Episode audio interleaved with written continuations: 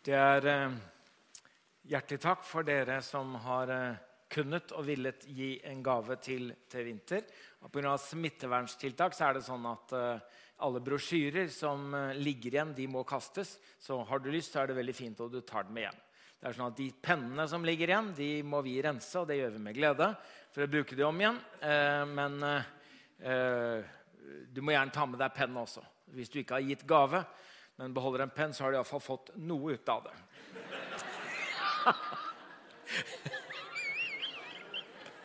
Litt frekk må man jo være. Strålende. Hva taler man en lørdagskveld på i Frikirka i Sogndal? Og jeg skrev til André i går kveld at jeg tror jeg skal tale om det jeg har kalt ekstrem forvandling. Det er sånn at det kom en tv-serie, amerikansk tv-serie, en såpeserie, må vi vel nesten kalle det, tidlig på to tusen-tallet, som het Extreme Makeover.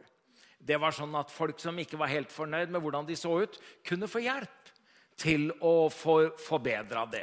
Eh, og da var det jo selvfølgelig sånn at man hadde tatt et bilde før forandringen, og så ble det tatt et bilde etter, sånn at vi bare satt og gispe, er det mulig? Er det samme person? Ikke sant? Den høy hadde blitt lav, eller den, altså.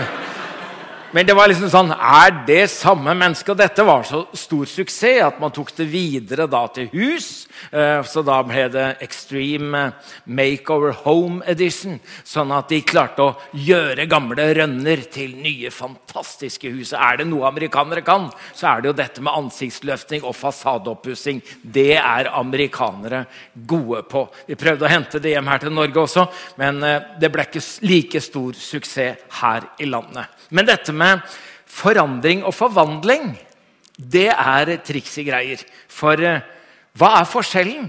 Det er nesten ingen som liker larver. Det har jeg lagt merke til. De er hverken store eller skremmende, men de er litt små og ekle, der de kommer krypende.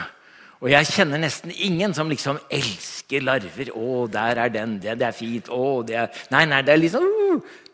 Men alle elsker sommerfugler. Og da kan man jo tenke da, den har jo gjennomgått en liten justering. Nei, det er Extreme Makeover. Den har for, det har blitt foretatt en, en transformasjon, en forvandling eh, i larvens liv. Og jeg tenker som sånn at den Gud som bryr seg om å gjøre larver til sommerfugler, han elsker å gjøre oss helt alminnelige syndere til nye skapninger. Herre, og jeg takker deg for at du er her. Ikke bare løfter ansiktet vårt eller pusser opp fasaden vår, men at du går til kjernen i livet vårt og gjør ikke bare forandringer, men forvandler oss. Takk skal du ha for at du gjør det også denne kvelden. Amen. Når vi tenker på ekstrem forvandling, ikke bare fra larve til sommerfugl, så tenker vi på mennesker som har et sånt radikalt vitnesbyrd, at det var sånn, og så ble det sånn, og det var synlig for alle. I denne serien Reisen hjem, så har vi fortalt mange menneskers troshistorier. Og en av de jeg lærte å kjenne gjennom Reisen hjem var Høyre-politiker Stefan Hegglund, sitter andre periode på Stortinget. Stefan vokste opp i et hjem hvor det ikke fantes noe spor av religiøs tenkning. Altså høytider, ikke dåp, ikke konfirmasjon, ingenting. Foreldrene var ateister, og det var hans identitet veldig tidlig. Stefan var ateist. Det var han helt overbevist om. Og ikke bare ateist, men han var en debattglad ateist veldig tidlig. Tenk deg, han var ikke store gutt når han gikk gjennom dagen med notisblokk, hvor han noterte ned hva familien skulle diskutere til middag. Slitsom type, spør du meg. Og en debattglad ateist elsker jo dermed kristne. Her er det mulig å få ordentlig mange diskusjoner. Og var det kristne i nærheten, så gjøv han på dem, og han var god til å argumentere. Så vokser han opp gjennom ungdomsskolen. Det blir russefeiring på det store russetreffet på Olgård. Og eh, på dette store russetreffet ser han plutselig at der er det en buss med et kors på. Og så tenker jeg, de er her også. Litt sløve skøyter med kompisene opp mot bussen. Her kan det bli debatt. Og han gyver på, og de gyver på, diskusjonen er I gang. Men de orket ikke så lenge de ved denne bussen, så en av de som står der sier, er det ok for dere at jeg ber en bønn for dere? Og da svarer Stefan på vegne av alle, ja, hvis du synes det er fint å stå og snakke ut I lufta, så gjør ikke det noe for oss.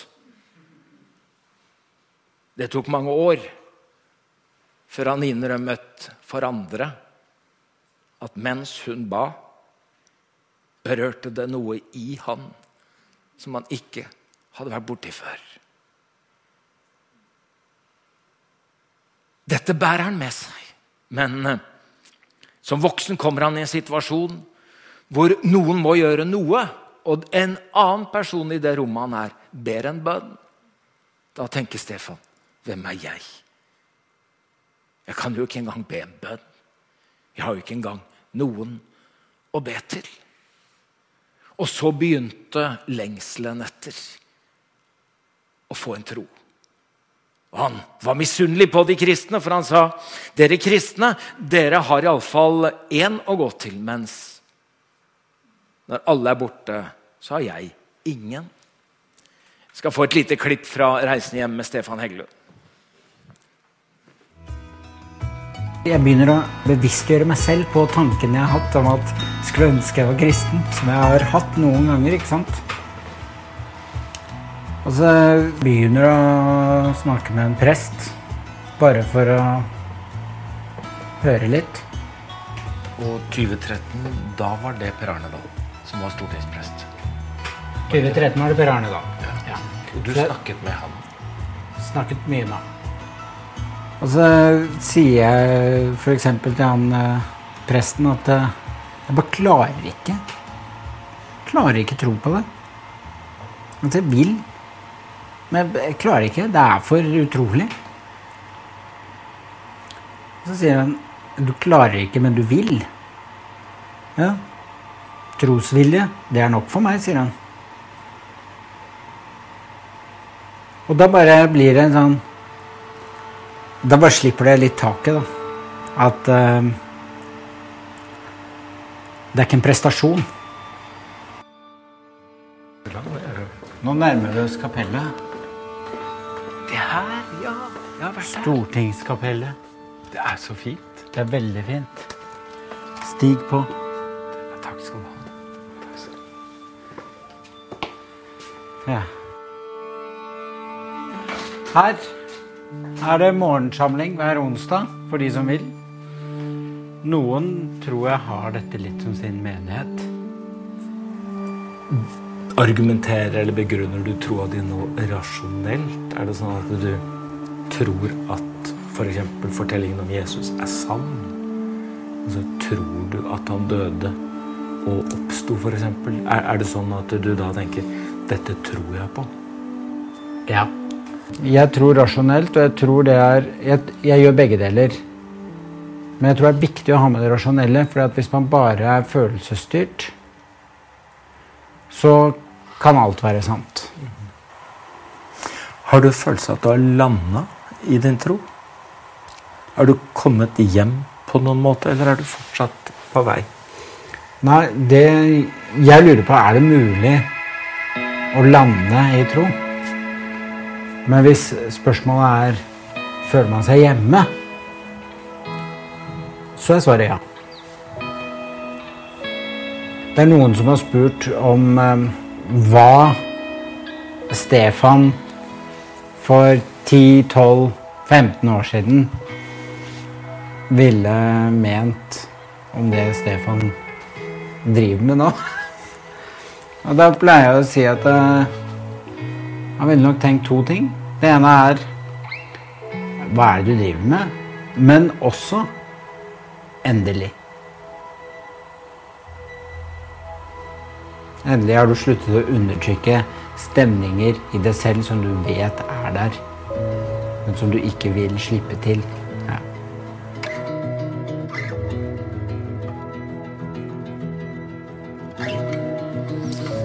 Ekstrem forvandling er ikke først og fremst forvandling ytre sett. Vi kan forandre på mye. Men det är bara Gud som kan förvandla. Och jag vill ta dig med in I en väldigt känd historia. Den är så känd att jag väldigt många år inte har rört vid den, för att jag tänker det är en söndagsskolehistoria. Historien om Sakkeus, denne tolleren I Jericho som klatret upp I ett jordbærtre för att se Jesus. Och jag tänker det är en söndagsskolefortelling som hör hemma I söndagsskolan. Men så blev jag lite misunnelig på alla söndagsskolebarna att det är absolut de barnekirka som ska få den fortellingen, för jag trenger och jag älskar fortellingen om Sakkeus I Lukas nitton. Men jag tänkte börja med slutten, så att vi börjar med konklusionen I den fortellingen I vers tio. För människosonen har kommit för att leta efter de bortkomna och berge dem. Det är som om Lukas har behov för, eller Jesus har behov för, att si att det som skedde här I Jericho, det sker alla städer. Det som skedde med Sakkeus, det sker med alla människor. Så att när vi gör en Jesus-fortelling, så tänker jag, det var den gång då, med akkurat han. Nej, det är detta Jesus har kommit för. Det är detta han håller på med. Det är detta han driver med, till och med I Sogndal. Det är det han gör också I Frikirka denna kväll. Han är kommit för att leta efter de bortkomna och berge dem. Så är det fortellingen. Han kom in I Jericho och drog genom byen. Och där var det en man som hette Sakkeus. Han var övertoller och svärt rik. Han ville gärna se vem Jesus var, men han kunde inte komma till för folkemängden, för han var liten av växt. Då han löp I förvägen och klättrade upp I ett morbärtre för att se ham på ett ställe där han måtte komma förbi. Och då Jesus kom dit, så han upp och sa till ham: Sakkeus, skynda ned, skynda och kom ned, för idag må jag ta in hos dig.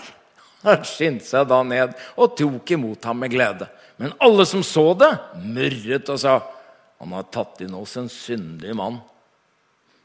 Alltså en förhatt man I Jericho. Han kan ha sett sådan ut. Det vi får veta är tre ting. Han är övertoller, svärt rik och liten av växt. Och alla tre tingena betyder mycket I fortellingen. Denna Sakkeus var alltså övertoller. I alla tider, på alla städer, I alla slags kulturer blir synder eh, kategoriserat. När vi snackar om sån körde lite för fort då, baktalar lite, så tänker vi det driver ju alla med. Och då ser vi varandra runt och säger ja, jag är I gott sällskap. Ja. Och så har vi någon som är lite grovare. Det är de, det är de andra, det är de vi läser om I avisen.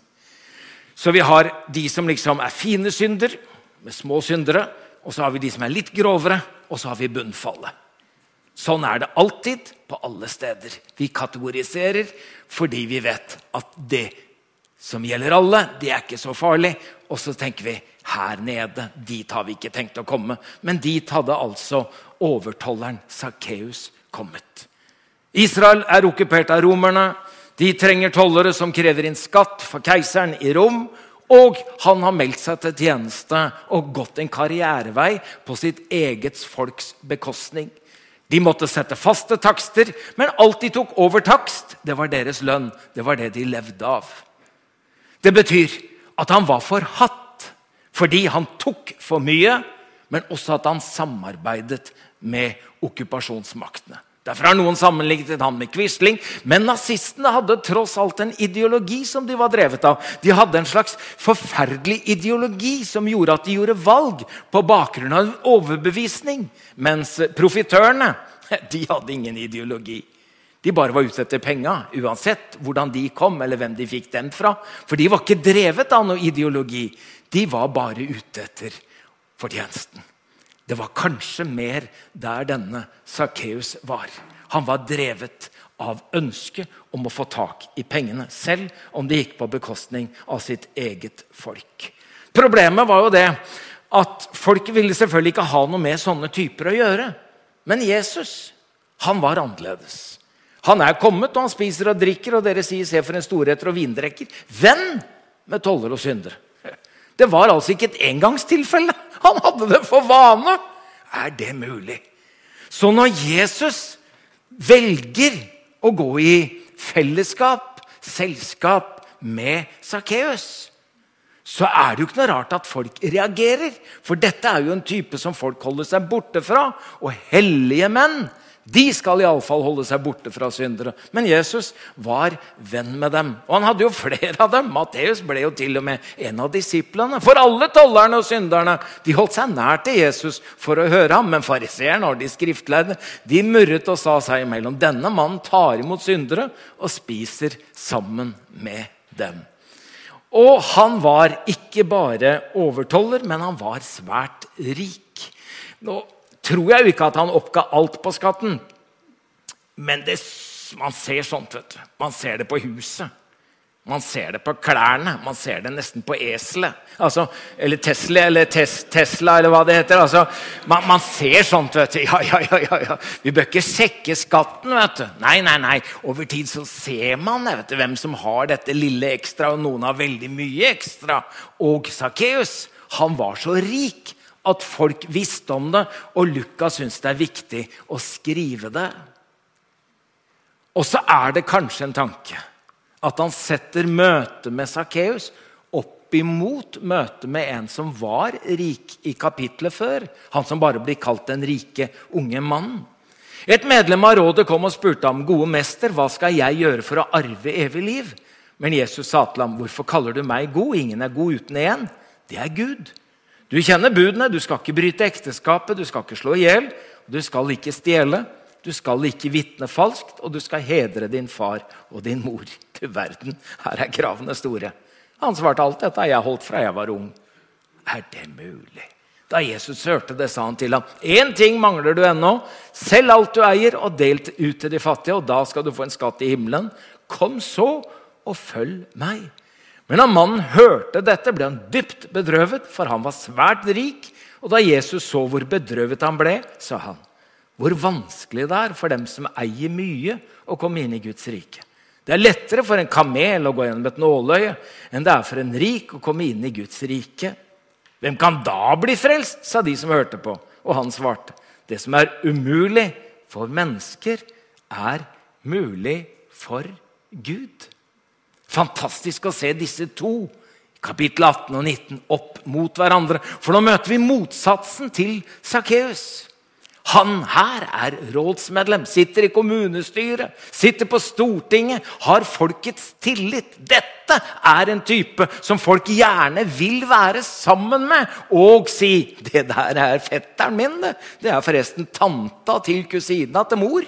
Altså, vi skryter av, selv om slektstreet er ganske tynt, så tenker vi, «De der vil vi gjerne sole oss I glansen av.» Dette er den typen. Og når jeg sier at han er religiøs, så er det ikke fordi han har en slags litt sånn personlig tro et eller annet sted. Religiøse mennesker på den tiden, de praktiserte sin religion. Det betyr faste sabbatsdager, faste renselsesskikker, hva man spiste, hva man ikke spiste, når. Alt det der var dypt regulert. Og denne mannen, han tok sin tro og sin religion på alvor. Så når Jesus ramser opp noen av de tingene han skal gjøre, så bare sier han, «Det der, det har jeg holdt fra jeg var liten.» Han her, han rydda rommet sitt, han. Før mora hans fikk bedt om det. Han gjorde lekser før faren begynte å mase. Spiser økologisk, går I fakkeltog, sorterer søpla. Altså, dette er en sånn type, at det er ikke noe rart at folk har tillit til han. Og I tillegg så er han moralsk. Moralsk på et høyt nivå som gjør at han går igjennom. Og så er konklusjonen til Jesus at det er vanskeligere for en rik, og da tenker vi, hvem er rike her? Nei, nei, du må tenke at hvis folk fra andre kulturer enn vår snakker om at vi er nordmenn, så er vi per definisjon rike. Ikke nødvendigvis på penger I banken, men vi er ressurssterke. De fleste av oss har gått på skole I alle fall noen år. De fleste av oss har hatt muligheter til å få jobb. Og får vi ikke jobb, får vi til og med litt støtt. Og blir vi syke, kan vi gå og få hjelp.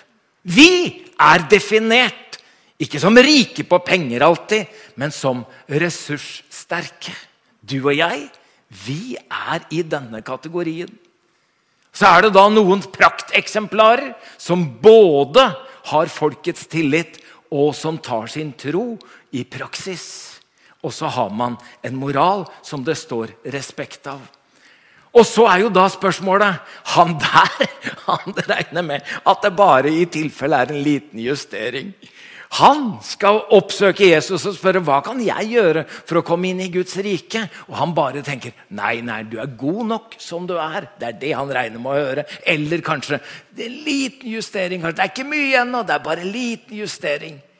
Nå vet jeg at det uttrykket som brukes om at det er lettere for en kamel å gå gjennom et nåløye, og at nåløyet kan ha vært den lille porten ved siden av den store porten inn I Jerusalem for eksempel. De store portene var jo for kameler som var ferdig pakket opp og trengte å sende varer inn I byen. Men om kvelden så ble de store portene stengt, og da var det bare den lille porten som var åpen, og noen kalte det for nåløyet. Det betyr at der kunne bare gå et menneske inn, sånn at man ikke fikk inn fiender I byen som kunne innta byen. Og det går an å lese det som om nåløyet og kamelen handler om at det er ikke mulig å føre en skipstrosse gjennom et nåløye. Og det er også et bilde vi skjønner veldig godt. Det er ikke så ofte jeg syr I en knapp, men det hender. Og da bare sitter jeg til slutt med fire briller utenpå hverandre I håp om å få sytråden gjennom nåløyet. Ikke sant? Og da kan du jo tenke deg en skipstrosse. Så kan du tenke på den lille porten om du vil, eller så kan du tenke på skipstrossa gjennom nåløyet om du vil, men du kan også tenke på at det er ikke mulig å tre en kamel gjennom et nåløy, for så store nåler finnes ikke. Hva er det du vil si, Jesus? At det er umulig. Og jeg elsker at Jesus sier akkurat det til akkurat denne typen, som tror at det holder med en liten justering. Slutt med litt og begynne med litt og gjøre en lite løft her og en liten korrigering der. Det er ikke mye som mangler med deg, vet du, sånn som du er. Nei, nei, nei. Jeg ble kalt til et dødsleie I Kristiansand mens jeg var pastor der.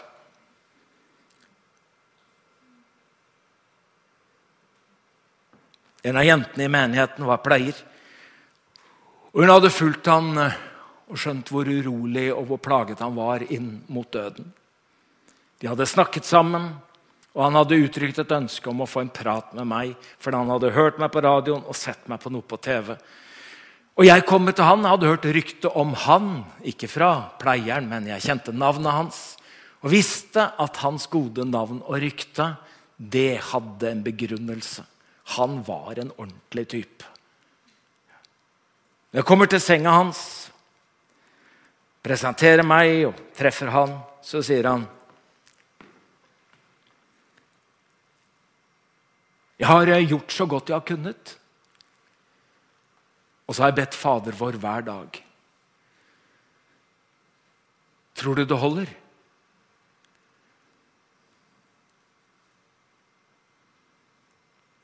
Jeg har gjort så godt jeg har kunnet. Jeg har bedt Fader vår hver dag. Tror du det holder?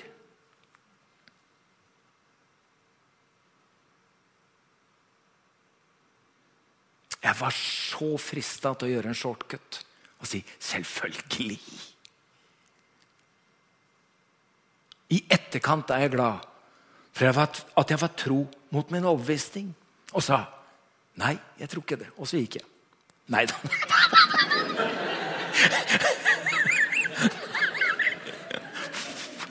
Pinsepastor, vet du.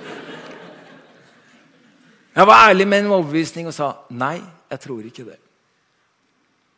Jeg hørte jo at han refererte til hva han hadde gjort. Jeg har gjort så godt jeg har kunnet, og jeg har bedt Fader vår hver dag. Egentlig spør han meg om, tror du at det jeg har gjort holder? Og jeg sa, nei, jeg tror ikke det. Men det Jesus har gjort for deg, det holder. Og med det som utgangspunkt snakket vi sammen, og så ba vi sammen. Og det var når jeg gikk derfra og hadde sett et forvridd ansikt lyse av fred, så var jeg glad for at jeg var sann I forhold til hva jeg tror er evangelium. For evangelium er gode nyheter, men gode nyheter om at det er umulig. Det er bare gode nyheter for Sakkeus som har innsett at han har ingen sjanse allikevel. Men for de som tror at hvis de bare justerer litt og forbedrer seg litt, da er jo evangelium på en måte irriterende. Som om jeg ikke er god nok, sånn som jeg er. Hvem kan da bli frelst? Sa de som hørte på. Han svarte, det som er umulig for mennesker, det er... Jeg hørte ikke. Det som er umulig for mennesker. Så når mennesker spør, hva skal jeg gjøre for å bli frelst?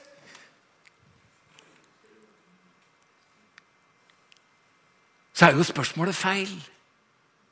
Det er hva skal Gud gjøre for at du og jeg skal bli frelst? For det er ikke vi som gjør det, det er Gud som gjør det. Og der ser vi disse to opp mot hverandre, den rike mannen. Han var ulykkelig, mens han, Sakkeus, var byens lykkeligste mann. Den ene var altså dypt bedrøvet, og den andre ble lykkelig. Gode mester, spør den rike, den ressurssterke, den moralske, den religiøse. Gode mester, hva skal jeg gjøre for å arve evig liv? Alle religioner handler om det samme. Det handler om at du må forandre deg, du må forbedre deg, du må justere deg. Det er religiøse krav, hva vi kan gjøre for å komme til Gud. Mens evangeliets kraft er at Jesus vil forvandle deg. Jeg sier det selv, jeg. Halleluja.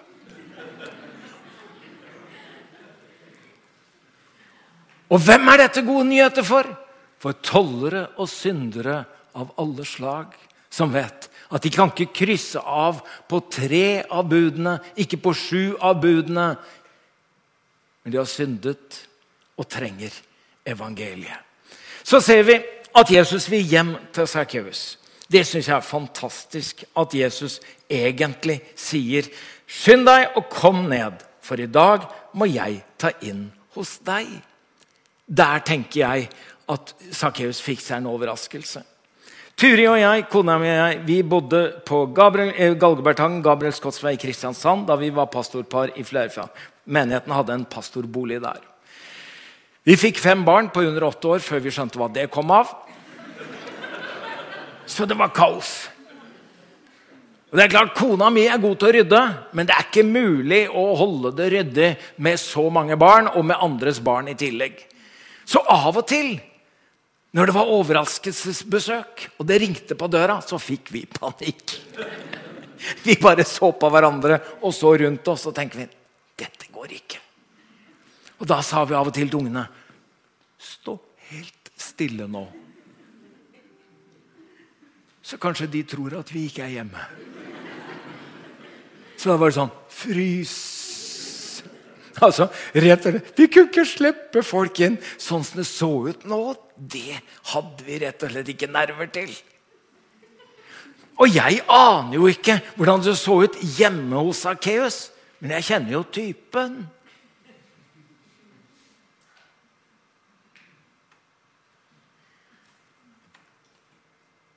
Jeg vil være med hjem, Sakkeus. Hjem? Du mener inn? I mitt hus.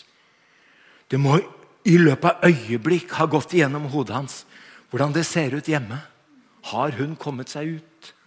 Fikk jeg tatt bort det der? Har jeg rydda bort det? Nei. Kanskje han gjorde en rask konklusjon. Jesus visste hvor jeg var. Jesus visste hva jeg het. Skulle ikke forundre meg om han vet hvordan jeg har det. Og hvis han vil være med hjem til meg, så får han skylde seg selv. Jeg aner ikke hvordan det ser ut hjemme hos deg, men en ting vet jeg, det er at Jesus vil være med hjem til deg for å leve livet sammen med deg. Ja, men jeg skulle gjerne ha ryddet opp litt først, og mange tror det, at de må rydde først. De må slutte med det, og så må de begynne med det, og så må de få fjernet det. Nei, Jesus er bedre til å rydde enn deg. Så begynn med å invitere Jesus inn I livet ditt, og begynn der, og ikke begynn å prøve å rydde. Det siste vi får høre om denne Sakkeus er at han er liten av vekst. Og da aner jeg ikke, har du som har lest teologi, André, eh, lest noe sted hvor høy han var? Du har ikke peiling, nei. Det er ganske underlig. Lukas er lege som har skrevet det. Det er dårlig å ta det med.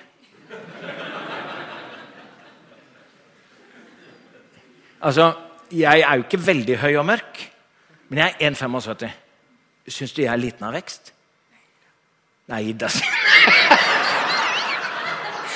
Nei da, Egil, du er ikke så liten og stuttkjukk som du ser ut. Nei. Det er klart, når jeg møter en på en komma nittini, så kjenner jeg jo meg litt liten av vekst. Men det var jo ikke gjennomsnittet rundt Sakkeus var på en komma nittini. Så jeg gjetter jo at han må ha vært lavere enn meg. Jeg er en komma syttifem. Ja, men var du helt nede I en komma seksti da? Jeg lurer på om han kanskje var nærmere en komma femti. Altså, han nest, kanskje han til og med var kortvokst. Kanskje det var såpass at det var så markant at selv legen Lukas tenkte at det er et poeng. At han altså ikke nådde opp. Selv når han stod på tærne. At han måtte klatre opp, fordi når han stod baker så så han bare inn I rumpene til de andre. Så han valgte for å få se noe som helst og klatre opp I dette morbærtreet, og det er et poeng. Jeg aner jo ikke om du er en komma syttifem, eller om du er en komma seksti eller en komma nitti, det jeg vet. Det er at vi ikke når opp selv når vi strekker oss så langt vi kan I håp om å nå Gud.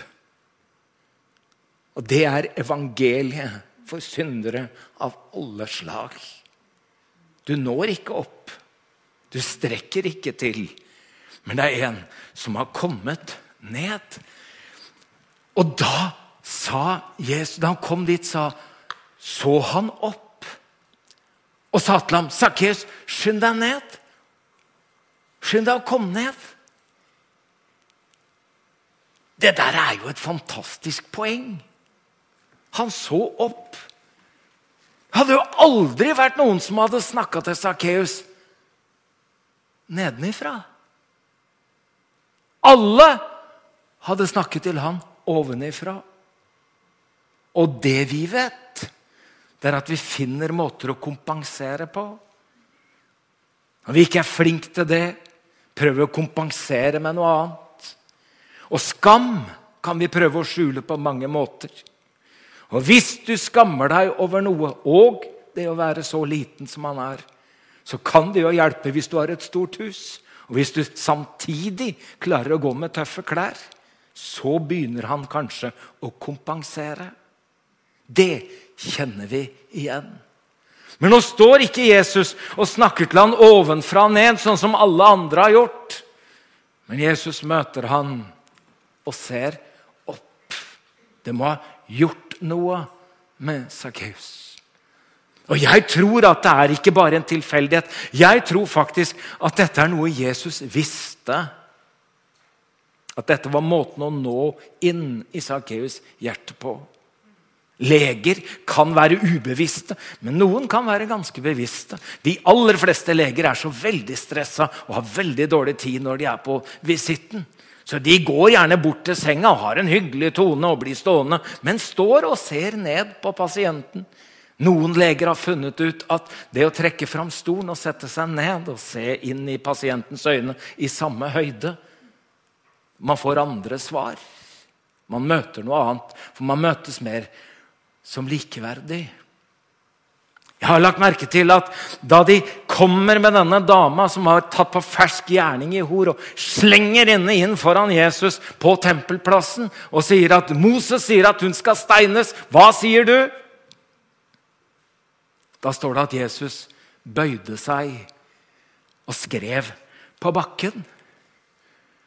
Først en gang og så en gang til. Og da er selvfølgelig både du og jeg opptatt av hva skrev Jesus på bakken? Ingen av oss vet. Men det vi vet, det er at for å kunne skrive noe som helst, så måtte han bøye seg ned. Kan det ha vært hele poenget Jesus? att denne dama som alla såg ned på fick möta en som såg henne från en annan position. Har ingen fordömt dig? Heller inte jag fördömer dig. Gå bort och synd inte mer.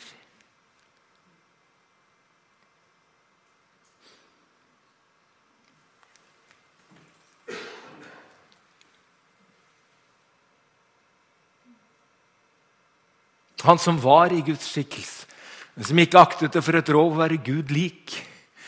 Han ga avkall på sin høye stilling. Kom og ble menneske, og ikke bare menneske, men ble tjener og ble lydig til døden. For alle oss som ikke når opp, og som ikke klarer å forbedre oss, og forandre oss, og justere oss, sånn at vi på et eller annet tidspunkt er gode nok, men som innser at hvis jeg skal bli frelst, så må det være av nåde. Det er det som er evangelium. Halleluja, sier jeg. Men Sakkeus stod fram og sa til Herren, Herre, halvparten av alt jeg eier i etter de fattige, og har jeg presset penger av noen, skal de få firedobbelt igjen. Og da sa Jesus til ham, i dag er frelse kommet til dette huset. For også han er en Abrahams sønn, for menneskesønnen er kommet for å lete etter de bortkomne og berge dem.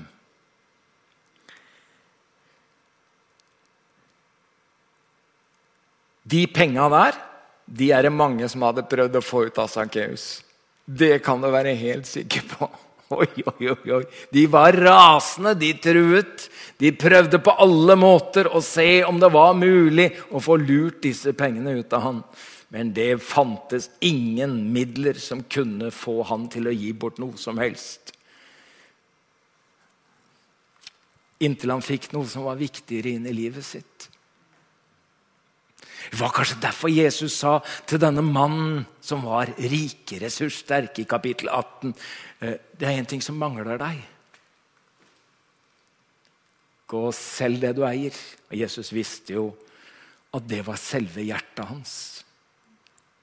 Men når Jesus kommer inn i hjertet til Sakkeus, da er det som om det andre ikke lenger betyr noen ting. Så den dagen så blir den rike overtolleren byens fattigste, men lykkeligste. For hvis du gjør det regnestykket, at du skal gi bort halvparten og firedobbelt igjen, så går det dårlig. Det der er dårlig business. Og han kunne egentlig regne godt. Men det var som om det ikke regnet lenger. Så jeg har lyst til å spørre deg helt til slutt. For Jesus kom inn i livet ditt. Og får Jesus være med deg hjem. Det er den store utfordringen og store spørsmålet. Jesus vil inn i ditt liv. Og det er der alt begynner. Ikke med dine forbedringer, forandringer og justeringer, men alt begynner med at Jesus kommer inn i ditt liv og inn i ditt hjerte. Jeg må være med deg. Og så sier han, skal jeg være med deg hjem? Hør her. Det er Jesu nærvær i vårt liv som forvandler oss både på kort og lang sikt. Det er Jesu nærvær i vårt liv som forvandler oss både på kort og på lang sikt. Skal vi bøye hodet?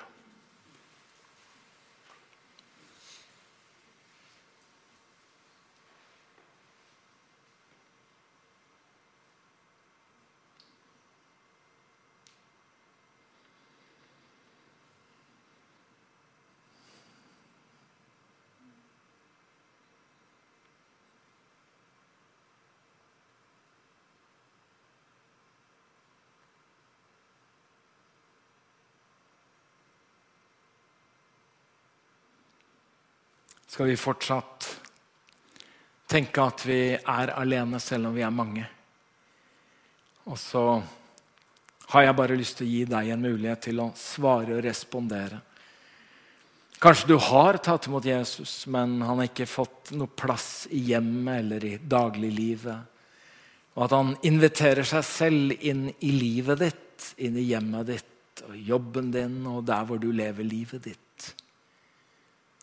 Eller du er her som enda ikke har tatt imot Jesus som din frelser. Kanskje denne kvelden er den kvelden hvor du sier, kom inn i livet mitt, Jesus.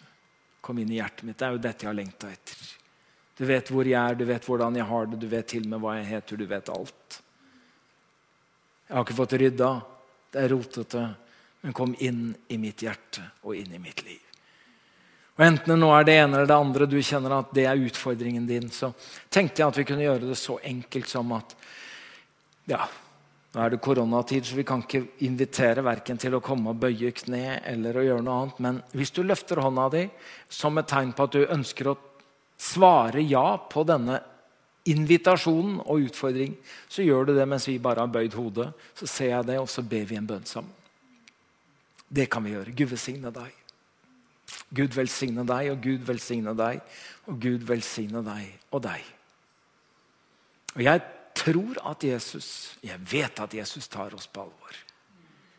Jesus tar oss på alvor. Kom inn i livet mitt, Jesus. Kom inn i hjemmet mitt, på jobben min, i hverdagslivet mitt. Er det flere så løft hånda di, så ber vi en bønn sammen. Gud velsigne deg. Gud velsigne deg, og Gud velsigne deg.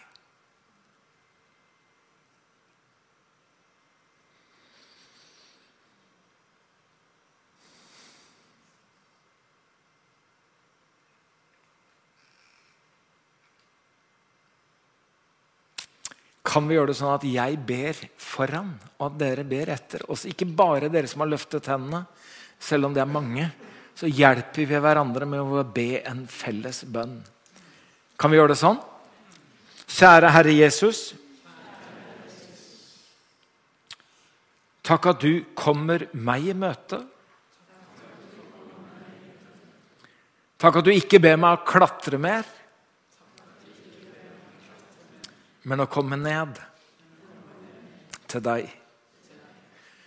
Takk at du døde for mine synder. Nå tar jeg imot syndenes forlatelse og det evige liv.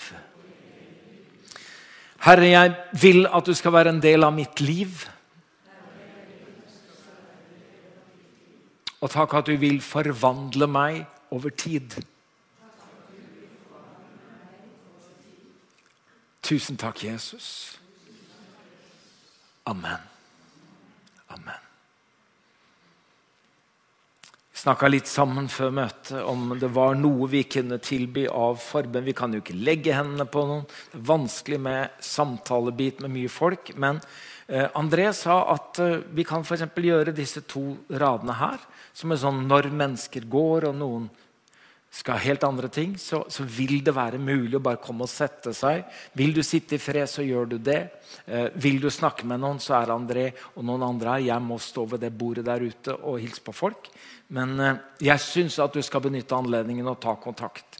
Og så vet du at her er det mulig å følge opp på skjerm, og det er mulig å finne disse kontaktpersonene. Og nå har vi jo møtt André. Er det ok? Og så sitter Roar der nede ved lydbordet. Han er pastor her, hovedpastoren, som sørger for at vi har lyd i dag. Takk skal du ha, Roar. Ok.